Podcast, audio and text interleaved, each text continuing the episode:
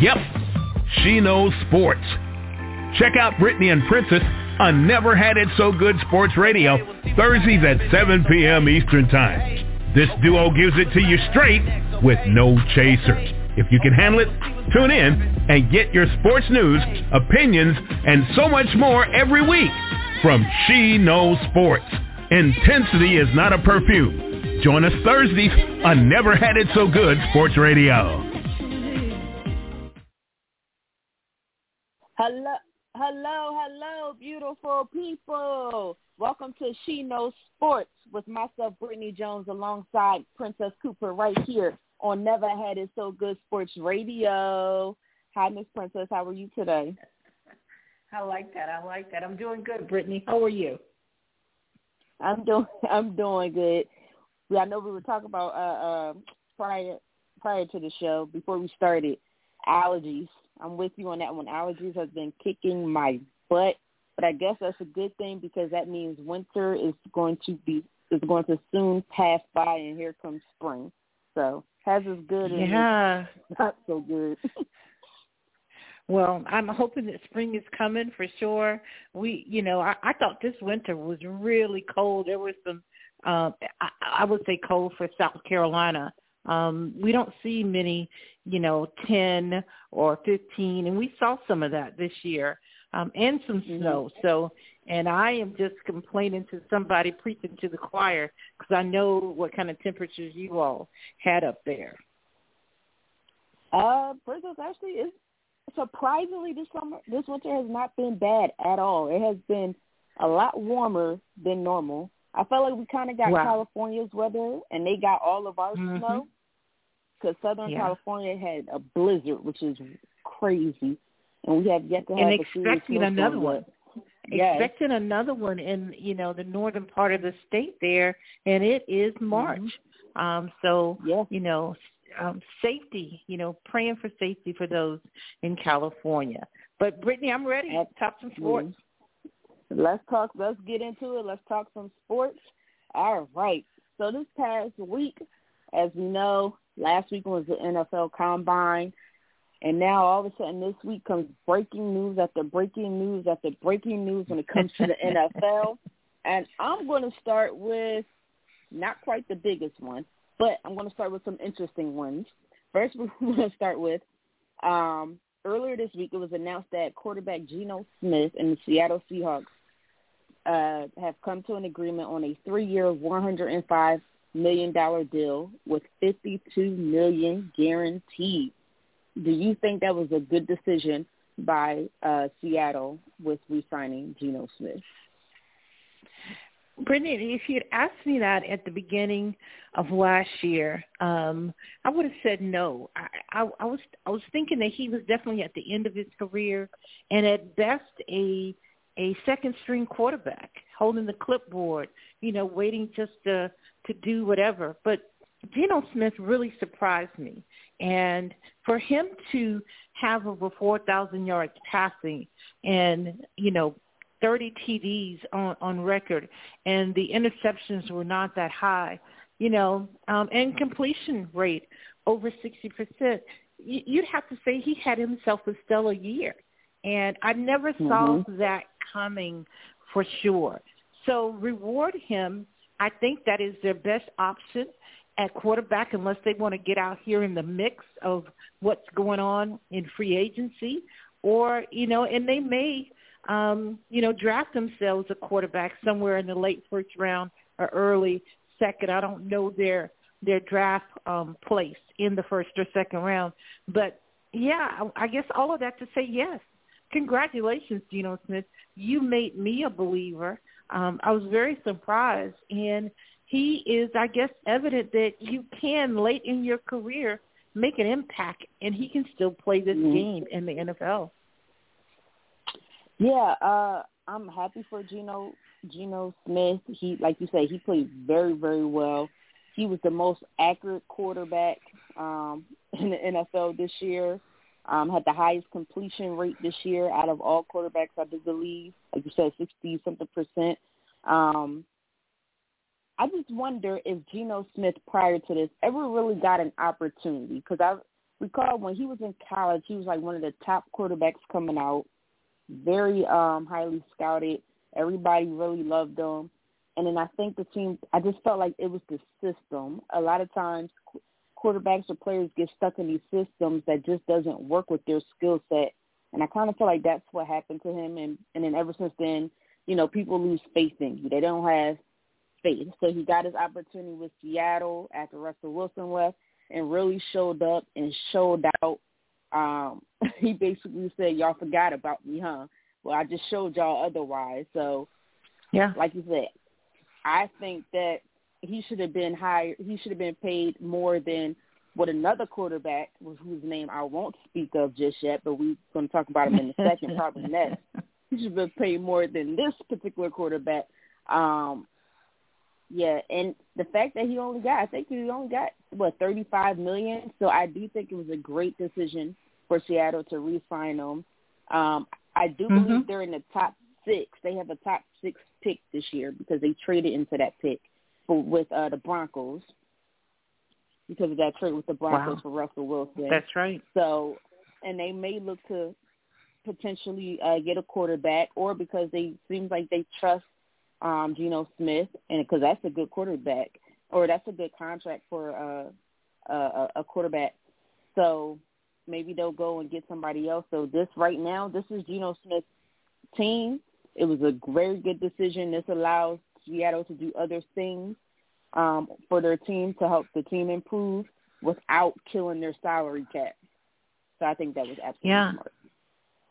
Yeah, Britt, I, I want to say too that um, I think he was drafted by the Jets, and, and I'm pretty sure about that. Yes. And he looked pretty pedestrian with the Jets, but that can also be um, a lot on the Jets because they didn't have a very good offensive line, um, and the team itself, the franchise itself, was just not in a good place. And the 2nd mm-hmm. thing is, is that that confrontation he had with the offensive lineman in the locker room. You know, the the lineman came to his camp, and um, Geno said, "Hey, I'll reimburse you for your travel and your stay, and I'll make sure and do that." It got to be two or three months later, and G- Geno Smith had not reimbursed them, and they got into an altercation in the locker room. Of course, that broke Geno Smith's jaw. So mm-hmm. I think his record or his performance with the Jets that incident um, left it where I didn't, I didn't think a lot of GMs and owners wanted to touch him. But here he becomes the backup um, of Russell Wilson and a good backup, and then he gets the opportunity to prove himself in the off season. And you know, the coach says he's our number one. Um, he's he's number one on our staff and our depth chart, and we're not going to enter the free agency to get anybody else. We're looking for his mm-hmm. backup. Surprising, but congratulations. You proved me wrong. You know, I understand what happened before, but you're right. We may not, or the NFL may not have given him an opportunity to do any more up until this point. Mm-hmm. Yeah, absolutely. Um, and the one thing I think Seattle needs to do, you know, of course they need better skill skill players. Um, but they have to get that offensive line fixed because when they went up against, I believe, I mean, granted, it was the 49ers, so it was a little different. But it was a couple other teams. Those teams are running right mm-hmm. through that offensive line. So I think if they get that fit fixed, you still have DK Metcalf. You still have, I believe, Tyler Lockett is still there.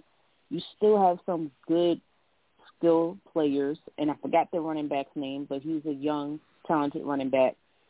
I think this team is going to uh, rise even further and get even better. So it's going to be exciting. It's going to be very, very yeah. exciting. All right, guys, we're yeah. going to move on because I want to talk about this other quarterback. they got paid all this money. Okay, we'll see. I'll just get into it. The Giants and quarterback Daniel Jones agreed to a four-year, $160 million deal with $35 million more in upside if you meet certain milestones or goals, which puts him up there with the likes of quarterback Dak Prescott or Matthew Stafford. And if he obtains the additional thirty-five million on top of that, that puts him up there with almost the Patrick Mahomes uh, as far as when it comes to getting money. did the Giants pay too much for quarterback Daniel Jones, Princess? Oh, without a doubt, without a doubt. I don't know if he's proven um, he's had that type of year yet where he gets that type of money.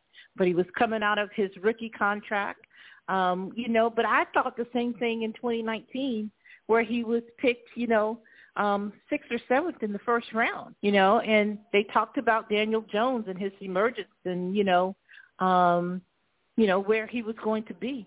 So I'm surprised though that with his stats, and let's take that out of the way, that with what he has performed and done over the past four years, that this is where we are um, with money for him. It must be too that he's a good locker room guy, and that everybody around him has said, okay, this is who we want. Um, we think he has the potential, and we want to stay with him. And I think there were some people like Saquon Barkley and others that said he's the quarterback for our future.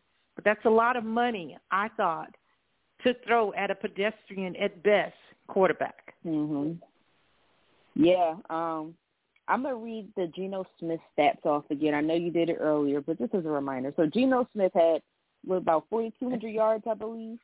Uh, was it 30 touchdowns and 11 interceptions, and I believe you said about 62% completion rate, probably about 100 quarterback rating, rating something like that.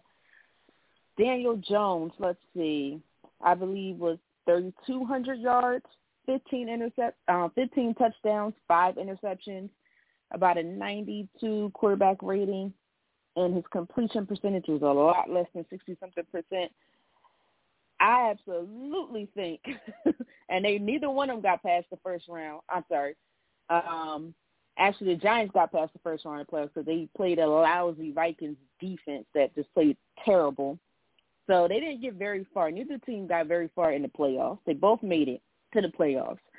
I absolutely think the Giants paid way too much. They overpaid for Daniel Jones. Um, I felt like if you really wanted it to pay quarterback, there were a few quarterbacks you could have went and got.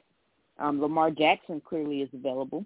um, you know, maybe Aaron Rodgers, he probably wouldn't have wanted to come to the Giants because it's kind of more of a rebuild situation, so it's a little tough. Um, but I just don't think Dan- Daniel Jones is that talented, especially when it comes to passing the football. He's good when you're able to create plays where it opens up for him to run the football, but now that creates for other problems that could cause like injury to him. It takes away from your your running back. It takes away from uh, your skill your receivers for them to go ahead and make plays. Um, and it slows the game down a little bit when your quarterback has to constantly run the ball all the time for him to really be successful. So I just think he did have a yeah. good, good year under Brian Daboll. I just don't see that continuing. I, I really don't. I think they're going to regret this decision in the long haul but you just never know. We'll see what happens. Yeah, um, Britne, I was very surprised at that, but I kind of knew, thought that they were going to give him a long-term contract. Um, I didn't expect it to be where it is now. They gave him big time time money that puts him, I think, in in, in the top ten as far as salary, and he's not a top ten quarterback. Nope. No, he's absolutely not a top ten quarterback. Um, maybe top 15. Yeah, I, I would say top 15. So I think he should have been in the range of what Geno Smith got, about that 35 million per year. For the the fact that you're making more than Derek Carr, and I know Derek Carr didn't have a great season this year. I still think he's a better passer than Daniel Jones. Um, is speaking volumes on on what's going on, whatever's going on with this Giants organization to give him that much money. If it's my decision, I would have just franchise tagged them or let them walk.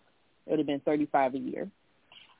All right, guys. So we're going to go to let's see. You know what? I'm gonna save the best for last. So we're gonna roll right into the Derek Carr situation. Uh, after being released by the Raiders after the season ended, quarterback Derek Carr agreed to a four-year, $150 million deal, which equates to about 37.5 million per year with the New Orleans Saints. Do you think Derek Carr made the right decision to go to the Saints instead of the Jets? I, I think he did for several mm-hmm. reasons here. Um, I, I think the NFC South is is weak right now, and now the number one quarterback in the NFC South is Derek Carr. Um, I, I think the Falcons are still looking. The Buccaneers are saying that Kyle Trask is it, and he's never played more than 10 minutes in a game, um, an NFL game, you know, coming out of University of Florida. He's been sitting behind um, Tom Brady. So I don't know if they're really putting all their eggs in that basket. I'm sure they're going to draft someone in this upcoming NFL draft. And then who did I leave out? Um, the Buccaneers, the the Falcons, Dolphins. the the um, who else is left? Is the Dolphins the NFC that, South? That, no, oh, Dolphins are AFC. So, AFC. Yeah, AFC. Yeah. Um, Ooh, my there's apologies. one more. there's Falcons. one more. I can't. Panthers. Panthers. Yep. Did you say the Panthers? Panthers. There you go. That's it. Pan- Panthers. We worked that out. And the Panthers are looking for a quarterback. And they've made a change, you know, um, at head coach. So right now, I, I think that was the best fit for him. He didn't want to wait on the Jets who are waiting on Aaron Rodgers. And um and the the Saints have the you know the number five defense in the NFL last year, so Mhm. they're loaded on defense, and there's Alvin Kamara. So you know, I think this is a good situation for him. And um, I think they're stable, and let's see what happens for sure. But I, I congratulate him, and I think this is probably the best move he could have made after Josh McDaniels and the and the Raiders said he's not a good fit for us anymore.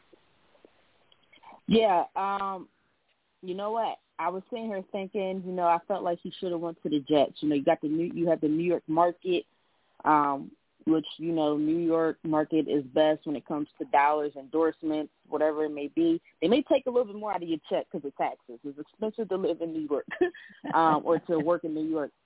But you know, the other things that come with uh, playing in that market is just crazy. That's why a lot of teams a lot of players want to play in markets like New York, Chicago, L.A. Um, because they come, they know they're going to get a lot more uh, attention, media attention, which creates generates more money from endorsement deals and so forth. Um, I like the Jets. I think they have a great young defense. They have some young players. But Princess, you just convinced me to change my mind because you made a valid point of the division that they're in. They're in the NFC South. Yeah. Um, the Saints, but the Jets are in the AFC East, which has the Bills, the Dolphins, the Patriots. Although the Mhm. Patriots struggled last year, they're not going to stay down for it much longer. The NFC South Yep, Bills, is a much Dolphins, easier path. Jets, and Patriots. hmm It's a Yep. winnable division. Uh, it's a winnable division, winnable and I think everybody. Yeah. Yeah, very winnable division. Um, makes things easier because we don't, like you said, we don't know where the Bucks are going to be. We don't know where the Panthers are going to be. Um, where the, the Falcons, I know the Falcons have a lot of money. That's a lot of cap space, so we'll see them do a lot of different things. But right now, we still don't know where they're at. So right now, this is you want to go to the playoffs. You want to be that NFC South team to go to the playoffs this is the best way to get there. And I know that's what Derek Carr is looking for. So I do agree. My only concern is what's going on with Alvin Kamara. He's always in something. Mhm. Something is always going on with him. Michael Thomas, Yeah. is he going to be on the team? And if he is on the team, is he going to play uh, on the team? I know they have Chris Al. Uh, I, I can never say his last name. Chris Ole, Ole, or whatever. Uh, Uh, yeah, I think it's Ale, but you, you're you're close. I think that's it. But mhm. they have him. He's young. He's talented, but they need a lot more than just him. And like you mentioned, the defense is is great, but I know a couple pieces like Marcus da- Davenport Port may not be there next year, so that could be an issue as well. Yeah. You know, Britne, I'm going to say this, and and I'm looking for teams this year because my um awareness was piqued by the Philadelphia Eagles. I'm looking for for teams this year to make the kind of moves that the Eagles made in the draft Mhm. and in free agency and how they added talent that served them well. That was the reason that they made it all the way to the Super Bowl. And if the if the um Saints you know, draft well and then make some moves in, in free agency, it tells me that they're serious and that they're putting all of their their footballs, all their eggs at the 50 yard line on the logo and saying, okay, let's go. That's what the Rams did the year before. That's what the Eagles did last year. You know, um, let's see what happens. What team does that? emerges this year with that type, type mm-hmm. of move, and and it and it pans out. You'd have to say the Rams, every move they made was gold. The Eagles, every move they made were, were gold, and their their starters um, emerged and outplayed themselves from the year before. Really um, mm-hmm. took the next step. So I'm looking for those type of teams, and, and will the Saints do that? I, I give the Eagles a silver. They didn't get the Super Bowl win, so they get the silver. I'm just kidding. Yeah, but there's you know, uh, um, but there's 30 other teams out there who would mm-hmm. rather have been off the couch and in your place with the opportunity to win. You know, all that noise. Oh, yeah, there were only two yep. that were left with that opportunity. Yeah, and I, I I do agree with you. Um, they just have to be smart about it. The only thing with the Rams, they did get the Super Bowl win, but the very next year they didn't do so well. What they won like four games, five at the max, um, if they even got to five. So um, you just have to be smart when doing that. So, and I think you're right. I think they can make those decisions, and they have. They don't have a first round. Well, actually, they do have a first round draft pick. It's just later. Um, mm-hmm. They do have some cap space. I do believe that's going to open up. Not a lot, but they have some. All right, guys. Princess, we're going to go through the break if that's okay, because we still have some more things to cover. Here. Let's go through the break. Um, Let's go through the break. All right. So you know what? I want to talk about him now because there's just so much going on. He has been in the news constantly. We have been trying to figure out what is going to happen with this particular quarterback for the last two or so years and it is driving everybody crazy, and we still don't understand. Quarterback, Ravens quarterback Lamar Jackson and the Ravens could not decide on the contract extension yet, so the Ravens decided to franchise tag Lamar Jackson, giving him a non-exclusive tag where it allows Lamar to go out um, to negotiate a deal with other teams. The Ravens will then have the ability to match any offer or receive two first round picks from the other team if they decide not to match that offer. So my first first question to you, what to you, Princess, is: Do you think it was a great move for both sides to give Lamar the non-exclusive tag? Well, I think it was good for the Ravens, and um, I think that the money that Lamar Jackson is asking for is not what they're willing to give. And mm-hmm. but they want to probably save face and keep their roster intact, so they franchise tagged him. And that franchise mm-hmm. tag is almost thirty-two million for next year. And in franchise tagging, now he has the opportunity to go shop himself and talk to other teams. And um, and if they want to offer that type of money, then you know he can go with them, or the Ravens can you know match that particular um, um, contract. What is so weird here, Britne, is that after this franchise tag was announced, um, 11 teams came out within the hour and said, well, we're not seeking any any any negotiation with Lamar Jackson or the Ravens. You know, mm-hmm. that says that this this is really bigger than just the Ravens and Lamar Jackson. There's two things here, I think, and that is, is that I don't know how many GMs or owners believe in Lamar Jackson, the African American quarterback who plays for the Ravens. Um, and second is, I don't think there are a lot of teams who want to deal with Lamar Jackson as his only negotiator. He is it. He's not using his mom. He's not using another agent. It's him himself. And I don't. I think people are offended by that. And if they're not offended, they're acting like there is something wrong here. So this is where we are. Um, and I think it's sad because I I kind of thought today, well, you know, maybe they're right because he's just not really played a whole lot. No, that's not true. That's not true. Um, you know, uh, the, the first three years he only missed two games total. His first three three years, and then the last two years, you know, he played 12 games each season. That's not bad. Now he's been hurt, mm-hmm. but I mm-hmm. think there's a lot to say about the offensive line and all of that. But the Ravens are where they are, and he wanted Deshaun Watson money and some more, and they weren't willing to give it, so they franchise tag him. And within the confines, now he can go and seek, you know, other offers and see where he is. Yeah, that was actually my next question um, for you. Why do you think it's happening? what do you think is happening? Um, or what was the reason? That, why do you think teams are starting to drop out of the Lamar uh, race?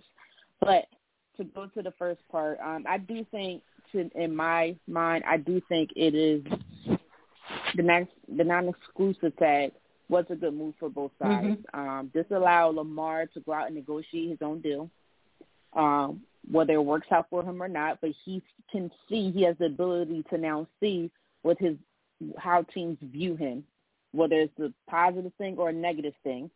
And this also gives the Ravens, in my opinion, a little bit more time to make a decision. Although we could say, oh, they had two years to figure this out. I think it comes down to numbers. Um, like you like you said, Princess, what Lamar is requesting is not what the Ravens are willing to give. They're they're just not. I'm pretty sure they have offered him in our in our eyes would probably be a nice good contract, you know. But I think the problem will be that guaranteed side of things, the guaranteed. He wants a fully mm-hmm. guaranteed deal. The Ravens do not want to do that, and I think that's where the difference is. That's where the problem is arising. Um, and I'm thinking that Lamar is going to other teams requesting similar a similar thing, and other teams are saying, "No, we're not giving you that." I think yeah. Lamar has to understand that that Deshaun Watson thing was a that, that was just a a crazy situation. It really was. It was. It, it, it was a crazy situation, and that's why no other quarterback has yet to even receive it. I don't even think Aaron Rodgers is going to go and get a deal like that. Um, I, I just don't. The only quarterback that would may be able to get the deal like that is Patrick Mahomes. But Patrick Mahomes is locked in for the next so many years. You know, they may yeah. restructure a little bit to change things around, but his contract is not fully guaranteed. So that was just a one-off thing that we'll probably never see or be very rare if we ever see it again. And Lamar has to recognize that, and I don't think he's recognizing. And I think these other teams are saying, why will we give you a fully guaranteed deal? The Falcons, um, a few other teams that's in that, especially in the top 10, when you have an Anthony Richardson in the draft. Can run, strong arm. He has some things to work on but we go get a Bryce Young. We could go get a C.J. Stroud.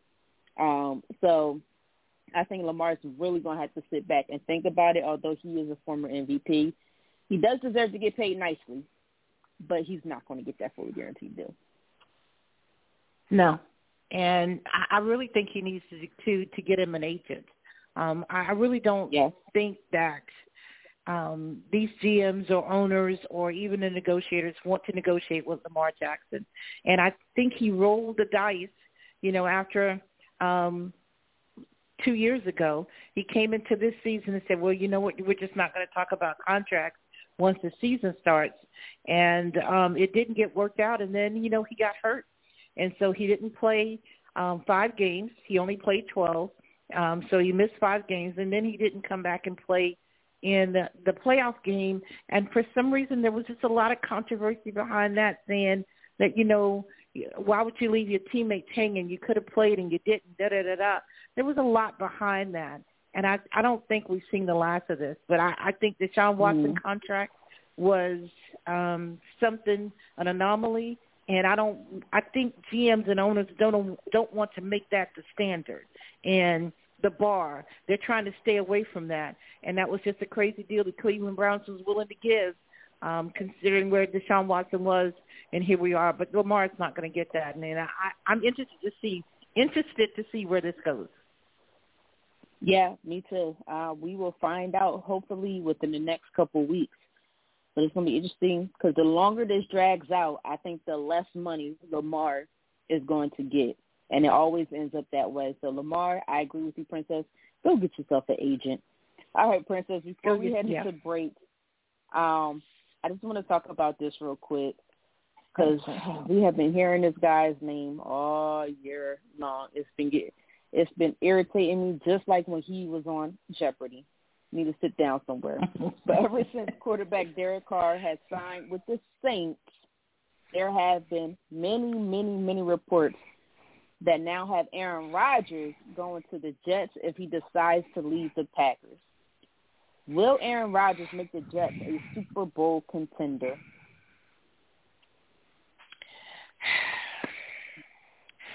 You know, I don't think so. And I think his talent is that there is that potential for him to do that. But I I question his locker room. I question his locker room awareness. I question his team player um, um, approach now, and I think he just comes with so much drama. But the Jets are putting all their eggs in that basket, and I'm still surprised, Britne, that we are here because he could get 59 million if he came back to the Packers. I'm surprised mm-hmm. that he mm-hmm. is going to to forego that. Um, I think though that he loves all of this conversation about himself. He loves that. So, d- does he make an um, an instant um, championship AFC East, you know, division winner and headed into the playoffs in the number two or three, you know, um, spot? I I don't think so. I don't think so.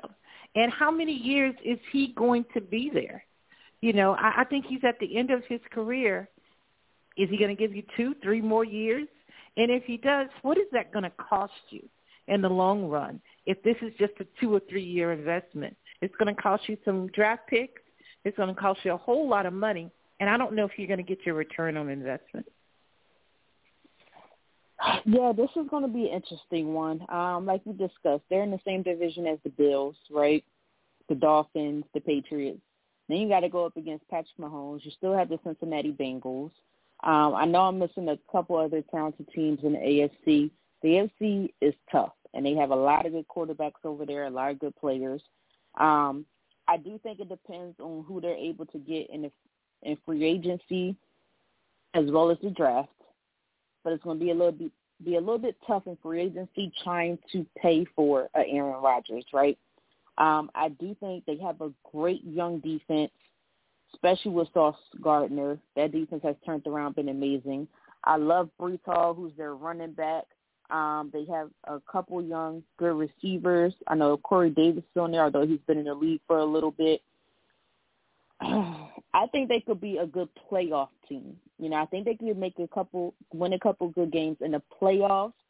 As far as the Super Bowl, I just don't see them there, even with the Aaron Rodgers. And Aaron Rodgers, to me, is the most, one of the most talented quarterbacks we have ever seen. But as you alluded to, we just don't know Aaron Rodgers' mindset. Will he be with the young guys because they are young, or is he going to be this egotistical Aaron Rodgers that when they're in trouble blames everybody else? And I think that's the big difference maker. And I think because of that, they're not. I do agree with you. I do not think they are a Super Bowl contending team, but I think they will be a good playoff team. Yeah. Yeah, but is is that investment worth it for right. to make the playoffs? You know, um, or or do you go back and revisit the quarterbacks on on on your roster? You know, I think it's Mike Jones, if I'm not mistaken. He did not look bad. But and, and then do you address the talent and the professionalism of Zach? I think it's Wilson. You know, do you go do that? But to say now that Aaron Rodgers is out there and available, and we're going to go try to get him, you're saying then you're trying you're looking for a Super Bowl run. But I don't know if that does it because you're going to have to get rid of a lot of pieces, draft picks and money, um, in order to get Aaron Rodgers. And do you have the cap space for it? because I haven't taken a look at that.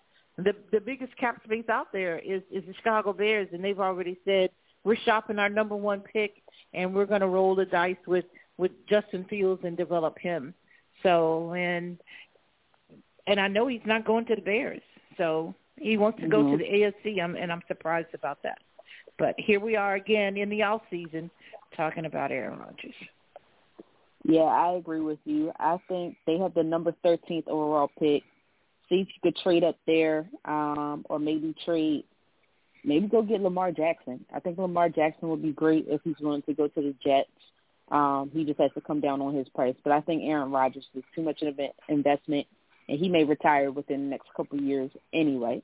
And such a young team, you don't want to deal with that. All right, guys. Yeah. We're going to head. We're going to head into our first break. When we come back, Princess takes over, and guess what? We still going to have some more sports fun. Let's go. uh, but you guys are listening to She Knows Sports with myself, Britne Jones, alongside Princess Cooper, right here on Never Had It So Good Sports Radio. You're inside Never Had It So Good Sports Radio with Princess Cooper, Tim Moore, David the Duck Riley, Jason Collins, Shoshana Cook, Britne Jones, Travis McGee, Eric Scott, and Kevin Walker. We make it easy to talk sports. CampLyman.com is an opportunity for my big boys to come get some work. Let's put it all together. We built from the ground up. You know, our cliche is it all starts up front. Once again, start, stance, hand placement, hand separation, get offs, counter moves, a little bit of everything. Polish up those skills before your middle school or high school season began. Just come work on your craft. Once again, CampLyman.com.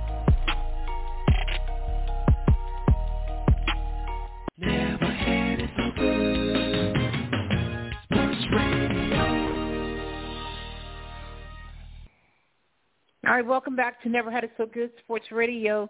I'm here, She Knows Sports with Britne and Princess with my co-host, Britne Jones. A shout out to our 6 o'clock hour with, with Duck Rowley. And we had on the We Know Track guys, track coaches from the the um, New Jersey area, um, Mr. Booker, also Rutgers, and also Richardson. Coach Richardson, Booker, and Rucker just talked about how you build a championship track and field team, and we love having those guys on twice a month.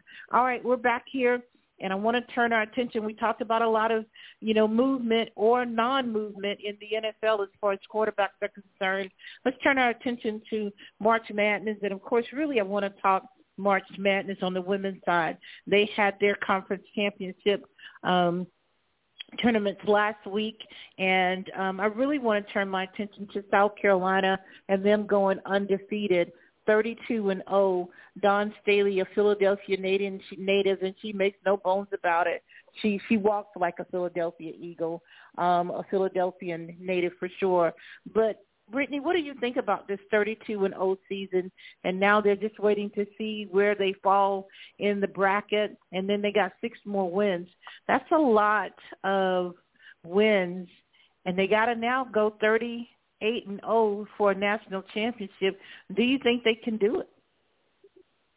I do think they could do it. Um, I don't know why they're waiting to see where they fall in a bracket. They should be number one, as we all I hope we all know it. At least I know it. Yeah. Um. Yeah. But I knew from you know a couple years ago or last year after they won. Um. What did I say? I said this is the what the rise of the dawn or whatever I came up with. I, I came up with something for mm-hmm. Dawn Staley because I knew anything that Dawn Staley does, anything she puts her mind to, whether it's a coach, whatever she wants to do, recruiting, she's going to excel at it and and be the best ever at it, and that's what she's doing. That's what she's showing. Um, I think she's the best. Co- I think she's the best coach in women's basketball right now. Not to knock any of the uh, other coaches, but that's how good Dawn Staley ha- is and will be. But as far as the team, they're decent. they play so well yeah. defensively. They click on all cylinders. Um, I believe they're holding teams to an average of 60 something points per game. Um, maybe a little bit less, maybe a little slightly more. Um, mm-hmm. Zia Cooke, the guard, to me is amazing. She could shoot. She, she's so skillful. Aaliyah Boston is averaging almost a double double. She is dominant in the post. Um, this team is they basically have everything that you want on this team. They work so well together they're undefeated for a reason, guys. And if you sit down and watch them, they're dominating teams time after time after time. Even when they mess up, eventually they get it together. Gully makes call a timeout, say, hey, we got to get together. And next thing you know, here they go. They're dominating this team and that team and end up winning the game. This is a good team, and this is what you want to see on the basketball court. Yeah, you know, Britne, I happen to say on one of the shows with Duck and the other ladies on basketball is that I kind of wanted them um, to maybe get a loss there somewhere so they can refocus. An undefeated season is hard to do, and Duck said, no, mm-hmm. you can go undefeated, Princess, go undefeated. Don't wish for that at all. And I watched Dawn Staley in South Carolina in um, the SEC tournament last week, and they got a double bye, so they only played Friday and Saturday, or no, they played Saturday and Sunday. I think they got a double bye that way. Um, I may be wrong. They played three Friday, Saturday, Sunday, while the other teams played five teams, so they came in on Wednesday. Dawn and them came on, on in on Friday, but we were talking about Rev and I. Um, Dawn Staley after the they won the game you know, she was off dancing with the band. The band was playing and she was directing the band. And he said, mm-hmm. well, her young ladies are being interviewed. She's not worried about them. And that dawned on me, um, Britne, is that I've never seen any of her players over the past 12 years get out of place. They've not gone off the rails. They've not done anything. They have really listened to her coaching. And I think they understand if they don't, then they're going to see the Philly side of her. And I don't mean that in a bad way. But she has created herself um, a championship mindset. Their defense is out of this world, and um, they were a plus 93 in blocks over other teams, and that was in the Ooh. middle of the season. Um, so, and they have height. And, you know, Aaliyah Boston is, is sitting at six four, six five, and her off the bench here comes Cardoso at six seven, and then you have Zia Cooke who can shoot the rock, um, who really, I think she's come up to the next level. So I think they can do it, I, you know, and um, I don't know who else is who else is out there. I said Stanford is their competition, but Stanford has collected mm-hmm. themselves six losses here lately, and they lost in the Pac-12 tournament um, and to, to Utah, um, I think it was. So Stanford isn't it. I, I I really like Virginia Tech, but you know, all those other teams are sitting with five, six, seven losses, and they're sitting undefeated. I, I think they can do it, but man, that's a tough road. I hope they focus and they're ready for the matchup. Yeah, I think I think they'll do it. I think they they really will. I think it comes down to defense. I think they'll settle down on defense. Um, they've been there before. Their their leaders, Aaliyah Boston, Zia Cooke, um, a couple other ones. They been there, done it, so they understand what it takes um, and mm-hmm. how to maintain their focus during this time. And Dawn Staley will ensure that they do that, that they stay focused and they're ready and prepared. Um, so I absolutely think they're going to do it, and I absolutely think at the end they're going to hold up that trophy once again. Yeah, their starting point guard rolled her ankle on Saturday and tried to come back and play and just really couldn't go. And their um, um, next point guard, Raven Johnson, came in McDonald's All American, and she played every minute in the championship game on on Sunday, and and it didn't seem to to miss a beat. She didn't she didn't seem like she was breathing hard. Played in, entirely every minute. So that team is well put together. Let's see what happens. I want to talk about you know coach of the year. Um, you know the easy answer is Dawn Staley, and I really think it's her to um, to lose. But there's two others out there. You know, now Ivey, who won the regular season ACC with Notre Dame, first time an African American coach has done that, and then Kenny Brooks, he won the tournament ACC tournament um, last last week, and it's the first time Virginia Tech has ever won an ACC tournament. So there's those two coaches out there who's sitting pretty, but I think it's Dawn Staley's to lose. What What do you think, Britne? Yeah, I absolutely think it's Dawn Staley's to lose. I mean, her first of all, her team is thirty-two and zero. Oh. I mean, you can't beat that. Exactly. And what they're doing, they are dominating teams on the court, and it starts with defense a lot of the time. So it's so hard. Like the way she recruits, the way she coaches, the way she's a mm-hmm. teacher mm-hmm. on the court, you know, and she does have patience. Like you mentioned, the way her um her athletes or her players, you know, sound when they're speaking to the media, very mature and very put put together. You know, they carry themselves very, very well. You know, this team is hitting on all cylinders, and I can't really see a team beating them. You know, I'm looking down the list. You look at teams like Iowa, UConn, so forth, so forth, so forth. I don't see any of these teams beating them, even Stanford. Like I, I just don't. I think South Carolina, they're that good, and it is because of Dawn Staley. Yeah, I, I, I think they're they're mentally prepared for this next run, and I really want to see them go back to back. Before um, Dawn Staley got to Columbia, South Carolina, and put together a team, they um, they had never won an SEC um, regular season or tournament um, championship, and now they're sitting um, with eight of those, if I'm not mistaken. So in in two national championships. So we're going to leave it right there on that one. Um, you know, we talked Coach of the Year um, for sure. What about Player of the Year? Caitlin Clark is sitting over there at Iowa, and her stats in her last um, conference game last week, um, the the Big Ten, she had 30 points and um, 12 rebounds and 10 10 assists. She had a triple double. But it's either Caitlin Clark or Leah Boston. Your thoughts about that? Yeah, this one is uh this one's tough. Um yeah. Caitlin Clark, the way she shoots, she she just shoots lights out. Hey, she is like the female Steph Curry when it comes to shooting. But in a way she's better than the fem- she's better than Steph Curry, not no, as far as being compared because she rebounds, eight rebounds per game. She she has assists almost what about eight or nine assists per game. So she's close mm-hmm. to averaging a triple double while still shooting almost 50% from the uh, field goals. So her, oh my goodness, Caitlin Clark is just an amazing player. But then you do have Aaliyah Boston, whose team is 32 and 0. She's almost averaging a double double. But one person, you know, a lot of people don't mention um, from LSU, Angel Reese. Her team is 28 and two. Um, she's averaging mm-hmm. what 23, 15, and two assists. So she's such a great player as well any which way you put it, these three players will be stars in the WNBA. I do believe. Yeah. Um. Uh, I want to go with Aaliyah Boston, but the thing is, yeah, Caitlin you know, Clark I... does on this court it's just mm-hmm. impressive. Mm-hmm. I gotta go with Caitlin is. Clark for this one and I agree, Britne. I don't, I don't think we should hand them out just because they had it before.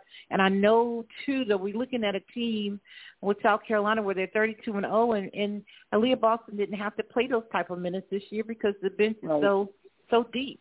Um, mm-hmm. And they're averaging getting 30 points off the bench a game. They're getting 30 points off the bench a game. That's an average.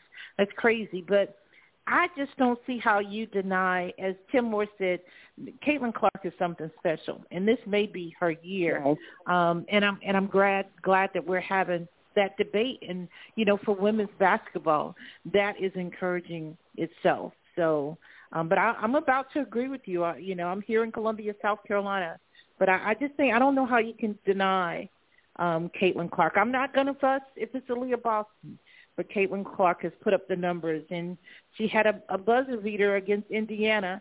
And Holly Rose said, "Did you think it was going in?" And she looked at Holly Rose and said, "I knew it was money when it left my hands." Yeah, see, that's pure confidence. oh yeah, that's no stopping. Any player with pure yeah. uh, with confidence that high, it is so hard to stop them. Mm-mm. Yeah, there's nothing you can yeah. do about that. That to me, she's definitely the player of the year.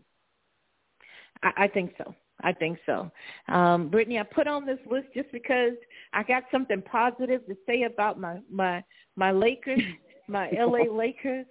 they they you know they're beating some teams now. They beat the Warriors and they beat the Grizzlies. I don't know who's next on that list, but um, and they're doing it with LeBron still out, and Anthony Davis looks like a beast. Britne, give me some love, Britne. Give me some love for my for my Lakers. Mm, do I have to? No, I'm just kidding. I, um, no, but you know what, Princess? We said this. You know, me and you said this all along. This team is mm-hmm. different when Anthony Davis is playing how he's supposed to play. There when he go. is commanding that basketball, when he say no, give me that ball. This is my team. Which has LeBron. LeBron has been trying to turn this team over to Anthony Davis for the last so many years. When he's healthy mm-hmm. and he's saying this is my team and he's being aggressive, the Lakers are a very good team. In my opinion, when that happens, they're a top five team in the West. Top five. Now I'm not gonna say three. not yet, but Mm-hmm. definitely mm-hmm. a top five team. They're just that talented, and then trades that they they made. Um, you know, I know D'Angelo Russell is not playing yet. I think he got hurt. Um, a couple other mm-hmm. players. He's back in a couple of days or yeah, tonight or whatever. Mm-hmm. Yeah, you add those talented players to a, a healthy. He wants the basketball. Anthony Davis with a healthy LeBron. D'Angelo Russell will open things up because he can shoot from the outside. Um, he's developed as a point guard. This is a good team. This is a this is a good team. Will they win a championship? I don't know yet, but they're definitely a playoff bound team. Yeah, if they can get healthy at the end and make a run um, in the playoffs, I, I still don't. You know, I think there's some more talented teams out there, but I like Anthony, a healthy Anthony Davis, not the street clothes Anthony mm-hmm. Davis. But I also think Malik Beasley is looking good and making contribution, and their pickup of Mo Bamba um, is is is big too. I think he brings a lot of defense to um, to the team, and Dennis Schroeder has seemed to have really blossomed once Patrick Beverley left. So you know, a lot of um, key points here. We'll see if they can they can keep it up. So I want to move on to the NFL Combine. Um, you know, and, and see your get your thoughts on this. I was able to watch a lot of it Friday, Saturday, and, and Sunday, and, and then see some replays late at night. Um, I really wanted to see uh, some different players. But your thoughts, Britne, who stood out to you, and maybe you know if you can, who were your top five from the combine, if you if you have a top five. So who stood out to me? This is going to be um, not the the fancy shiny toy. Um, mm-hmm. But it was Georgia's uh, offensive tackle. I think his name is Broderick. Is it Broderick Jones? I believe. Um, he's about six five, three hundred and eleven pounds. He's the fastest offensive lineman in the draft. I think he did like a sub five oh. He's like a four nine seven forty. For a man that size to run that bit to run that fast, that's incredible. Mm-hmm. He showed great explosion, uh, uh, explosiveness. Uh, he just looked real. He looked very natural in the drills. Maintained a great, strong base. Um, anybody know anything about offensive linemen? They have to have a strong, uh, a good base, especially when those defensive linemen are cu- coming at them. You have to be strong. And then, as we know, in college, he played very, very well um, against some of the best players in the national football team. And I do believe he's a first-round draft pick. And after this mm-hmm. after this combine performance, I believe he improved um, his positioning in the draft. So that is my standout. Oh, and then my top five. I'm sorry, my top five. Uh, not necessarily in particular order, but obviously I have to go with quarterback C.J. Stroud. Everything just looks so okay. natural for him, you know, and easy. Comes mm-hmm. easy for C.J. Stroud. I love quarterback Anthony Richardson. I think he definitely improved um, his stock position. Uh, he, he was already potentially going into uh, maybe that 10th, 11th, 12th. I think he's a top uh, maybe seven or eight now. Um, mm-hmm. Quarterback, the cornerback out of Oregon, Christian Gonzalez is another one. He looks very smooth in his hips. Everything just looks easy for him. He's long. Um, I, so also Georgia's edge rush, rusher Nolan Smith he was fast. I think yeah. he ran a four three. Oh my goodness! What he ran a four three six. oh my goodness! I was shocked. And then I had to give credit to uh, Alabama. I think he performed with the D, the corners. But he may be a safety.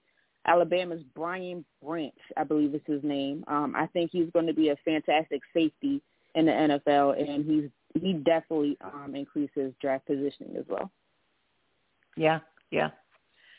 I, I think my favorite one, um, I, I, I love. I can't talk now. Broderick Jones is definitely one of my favorite ones. You get a guy that big who is running down there get gets a sub five seconds for the forty. You you got to hand it to him for sure. Nolan Smith was another one that I was very impressed with, who didn't play a lot last year for Georgia because he had tore his pectoral muscle. He's come back and he's mm-hmm. in tip-top shape. Um, Anthony Richardson really surprised me. You know, the vertical um, jump was the best ever by any quarterback at the combine. The broad jump was the best ever by any quarterback at the combine. And then he runs a full four 40. So I think he opened up a lot of eyes. Today he interviewed with the Indianapolis Colts. He was on at their com, you know, their complex today in Indiana. So Indiana. So we'll see what that does. Um, another one I really wanted to see what Bijan Robinson did as a running back out of yeah. Texas, mainly because I just love that name. But I really thought he made an impact last year and he looked good. I wanted to see if Bryce Young would work out. He didn't, and I want to see how he handles his pro day. But he stood out to me because um, he interviewed well, but they really kind of ripped him up as far as his height is concerned and the size of his hand. But he still, I, I think, is one of one of those that stood out to me. And then um, Bryan Bresee with the Clemson Tigers, he had himself a bench press day, a a 40 time day and so I think he's going to go in the first round um, in in the NFL draft. But I think the one, um, I think C.J. Stroud is is is is a given.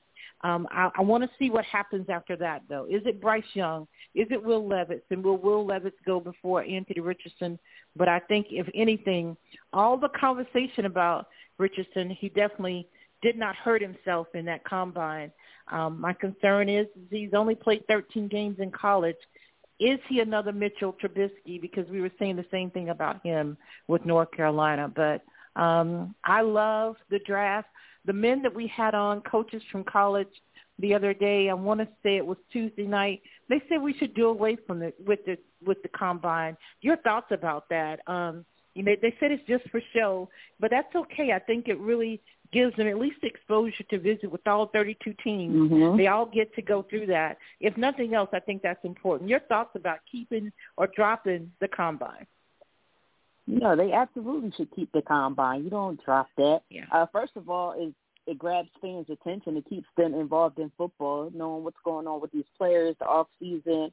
Um, makes us feel make fans feel like they're a coach and they're analyzing these players, even if they don't have a clue what they're talking about. Um, and then, like you said, for players, it allows them to speak with all of the teams, you know, to give them the opportunity to say, hey, to basically sell themselves. I know you don't want to say that, but just like in a job interview, you have to sell themselves, to sell yourself in that interview. And this is their interview uh, process. So, you know, this is their future.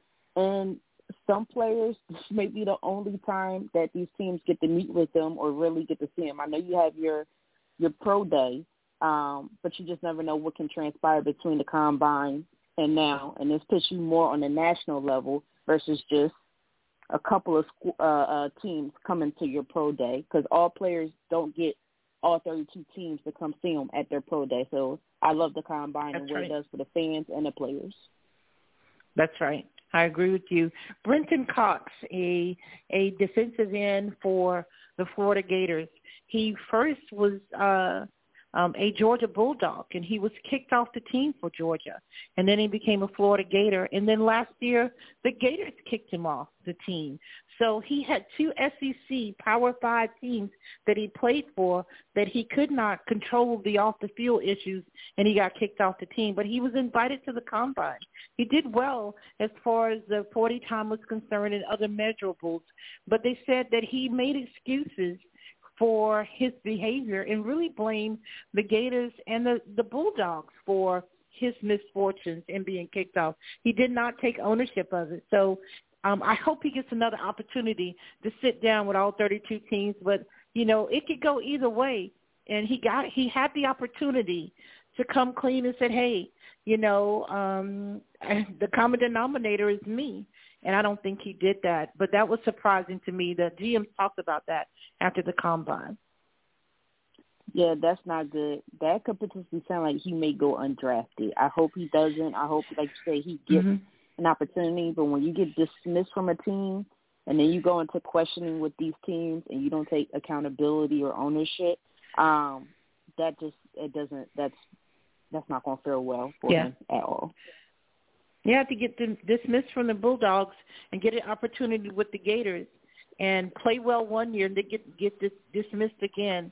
Um, that does not look good. I hope he can rebound from that. Mm-hmm. Last thing, your thoughts about Tiger Woods at all? You know, I think there are people in life who just don't can't seem to have a good relationship. I don't know. I don't know, but I'm such a huge Tiger Woods fan. Um, but his girlfriend is suing him, saying that she was kicked out and she thought she had 11 years in that in that home. Your your thoughts about the confusion with Tiger Woods? So they broke up, so that's why she's suing them. Man, can I sue they anybody who I ever broke, broke up with and get thirty million dollars? they broke up last October, November, and she continued to stay there. So he tricked her and said, "Hey, we're going to take a trip." So um he said, "Just meet me at the airport. I'm already here." Um so security helped her, you know, get packed and then she met him at the airport and when she got there, security said, um, you're no longer welcome at the house. This is where he and his kids stay and you're locked out and you need to find a place to stay. That's how he told her. Well, so that's not right. That's wrong. He shouldn't have did it that way. Um, but he she's been in that house for eleven years, I believe. She might have yeah. some right to to something. I don't no, know what she's California been in that law house is. six years. She's been oh, in there six six years. years, but she said she had an oral agreement to be there eleven years. I don't an oral agreement.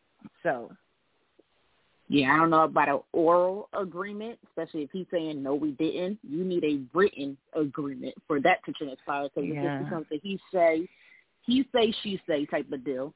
I don't know how well that's Yeah. gonna fare for her, but good luck. Good luck, and hopefully, you see. Let's see if you can get those thirty million for sure. Well, Britne, that's another Right. good show. um, I appreciate you and Women in Women's History Month. Um, I think we're making our own little history here with our show. Thank you. Take us out. Give us our last word. Um, you know I, what I always say because I just see so, so much so much violence in the world. I just want to say, please continue to spread love and respect each other. You may not have to agree with somebody and their life choices, but just learn to understand and love them anyway. Amen. Amen. Never had it so good. Sports Radio. She knows sports with Britne and Princess. See you next time. Good night.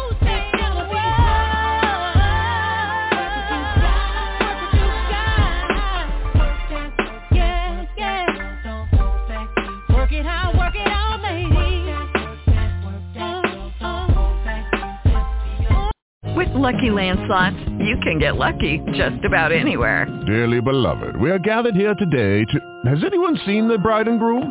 Sorry, sorry, we're here. We were getting lucky in the limo and we lost track of time. No, Lucky Land Casino, with cash prizes that add up quicker than a guest registry. In that case, I pronounce you lucky. Play for free at LuckyLandSlots.com. Daily bonuses are waiting. No purchase necessary. Void where prohibited by law. 18 plus. Terms and conditions apply. See website for details.